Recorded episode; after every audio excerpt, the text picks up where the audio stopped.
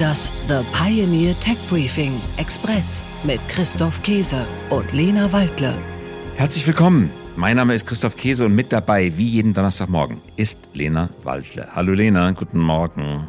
Hallo Christoph, guten Morgen. Und wir begrüßen Sie gemeinsam zu einer neuen Folge unseres Podcasts. Christoph, es gibt ja Jahrestage, die feiern wir, wie Geburtstage und Jubiläen. Und dann gibt es die Jahrestage, bei denen ist uns ganz und gar nicht zu feiern zumute. Ja, genau. Und zu dieser zweiten Kategorie gehört ganz klar der 24. Februar, sprich der Jahrestag des Kriegsbeginns in der Ukraine. Der amerikanische Präsident Joe Biden ist überraschend Anfang der Woche nach Kiew gereist, hat seine Solidarität zum Ausdruck gebracht, natürlich auch in Gedenken an diesen Jahrestag. Es ist morgen genau ein Jahr her, dass Putins Truppen die Ukraine überfallen haben. Seit einem Jahr herrscht wieder Krieg in Europa und Krieg genau an der Türschwelle der EU und der NATO. Und in diesem Jahr hat sich eine ganze Menge verändert. Wir unterhalten uns seit einem Jahr über Panzer und wir unterhalten uns über Drohnen und über Waffenlieferungen und darüber, wie sich auch die deutsche Bundeswehr für die Zukunft aufstellen soll. Und damit kommen wir zum heutigen Thema. Anlässlich dieses Jahrestages widmen wir uns dem Verteidigungs- und Militärsektor. Der braucht Innovationen und disruptive Ideen und der braucht natürlich auch Personal kürzlich ein Interview mit einem Personalberater gelesen, der gesagt hat, noch vor zwei Jahren war es unvorstellbar, dass Leute, die ein Angebot bei Mercedes oder BMW hatten, sich für Kraus Maffei oder für Rheinmetall entscheiden würden. Heutzutage ist das anders. Die Leute sehen in Rüstung wieder einen Beitrag zu Demokratie, Sicherheit und Frieden.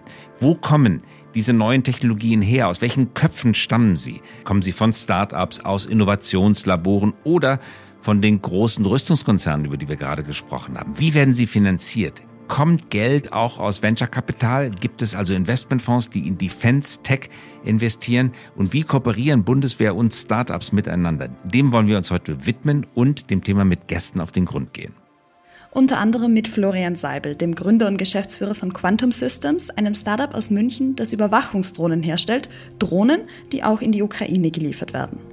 Und wir möchten auch auf die Investorenperspektive schauen. Kann man damit Geld verdienen? Ganz legitime Frage. Uwe Horstmann ist einer unserer Gesprächspartner. Er ist Gründer und Partner von Project A. Project A bekanntlich ein Early Stage Venture Fonds hier in Berlin. Uwe Horstmann ist selbst Reserveoffizier und Mitglied im Digitalrat des Bundesverteidigungsministeriums. Sein Spezialgebiet ist die Finanzierung digitale Souveränität und Infrastruktur. Also wo kommt das Geld her, um unser Land unabhängiger zu machen von Lieferanten aus nicht gerade befreundeten Staaten? Unter dieses Themengebiet fallen auch die Verteidigungsstartups, also auf Neudeutsch die Defense-Tech-Startups, ein Zungenbrecher. Und natürlich wollen wir uns auch die Bundeswehrseite anhören. Was sagt dazu der Cyber Innovation Hub der Bundeswehr? Und an welchen Projekten arbeiten Cyber Innovation Hub Chef Sven Weizenegger und sein Team? Das hören wir gleich nach den Nachrichten der Woche. Tech Briefing. Nachrichten aus der Welt der Big Tech. Rheinmetall soll amerikanisches Flugzeug bauen. Der deutsche Rüstungskonzern Rheinmetall soll am Bau des amerikanischen Kampfflugzeugs F-35 beteiligt werden. Außerdem sind Lockheed Martin und Northrop Grumman an dem Bau beteiligt. Die Bundesregierung hatte im Dezember 35 Exemplare dieses Kampfflugzeugs als Ersatz für die alterne Tornado-Flotte bestellt. Probleme mit dem Autopiloten. Tesla-Mitgründer Martin Eberhard bezeichnet den Tesla-Autopiloten und die vermeintliche Full Self-Driving Software als Zitat Mist. Zitat Ende.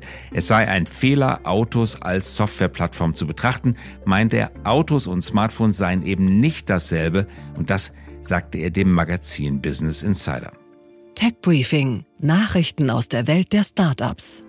BioNTech testet Impfung gegen Krebs. Das Mainzer Biotech-Unternehmen und die britischen Behörden schließen einen Pakt. Sie ermöglichen tausenden Patienten die Teilnahme an einer klinischen Studie. Bis 2030 sollen in Großbritannien bis zu 10.000 Krebspatienten mit der mRNA-Technik behandelt werden. Künstliche Intelligenz aus Deutschland. Das Heidelberger KI-Startup Aleph Alpha beweist sich mit seinem Sprachmodell Luminous auf Augenhöhe mit Modellen aus den USA.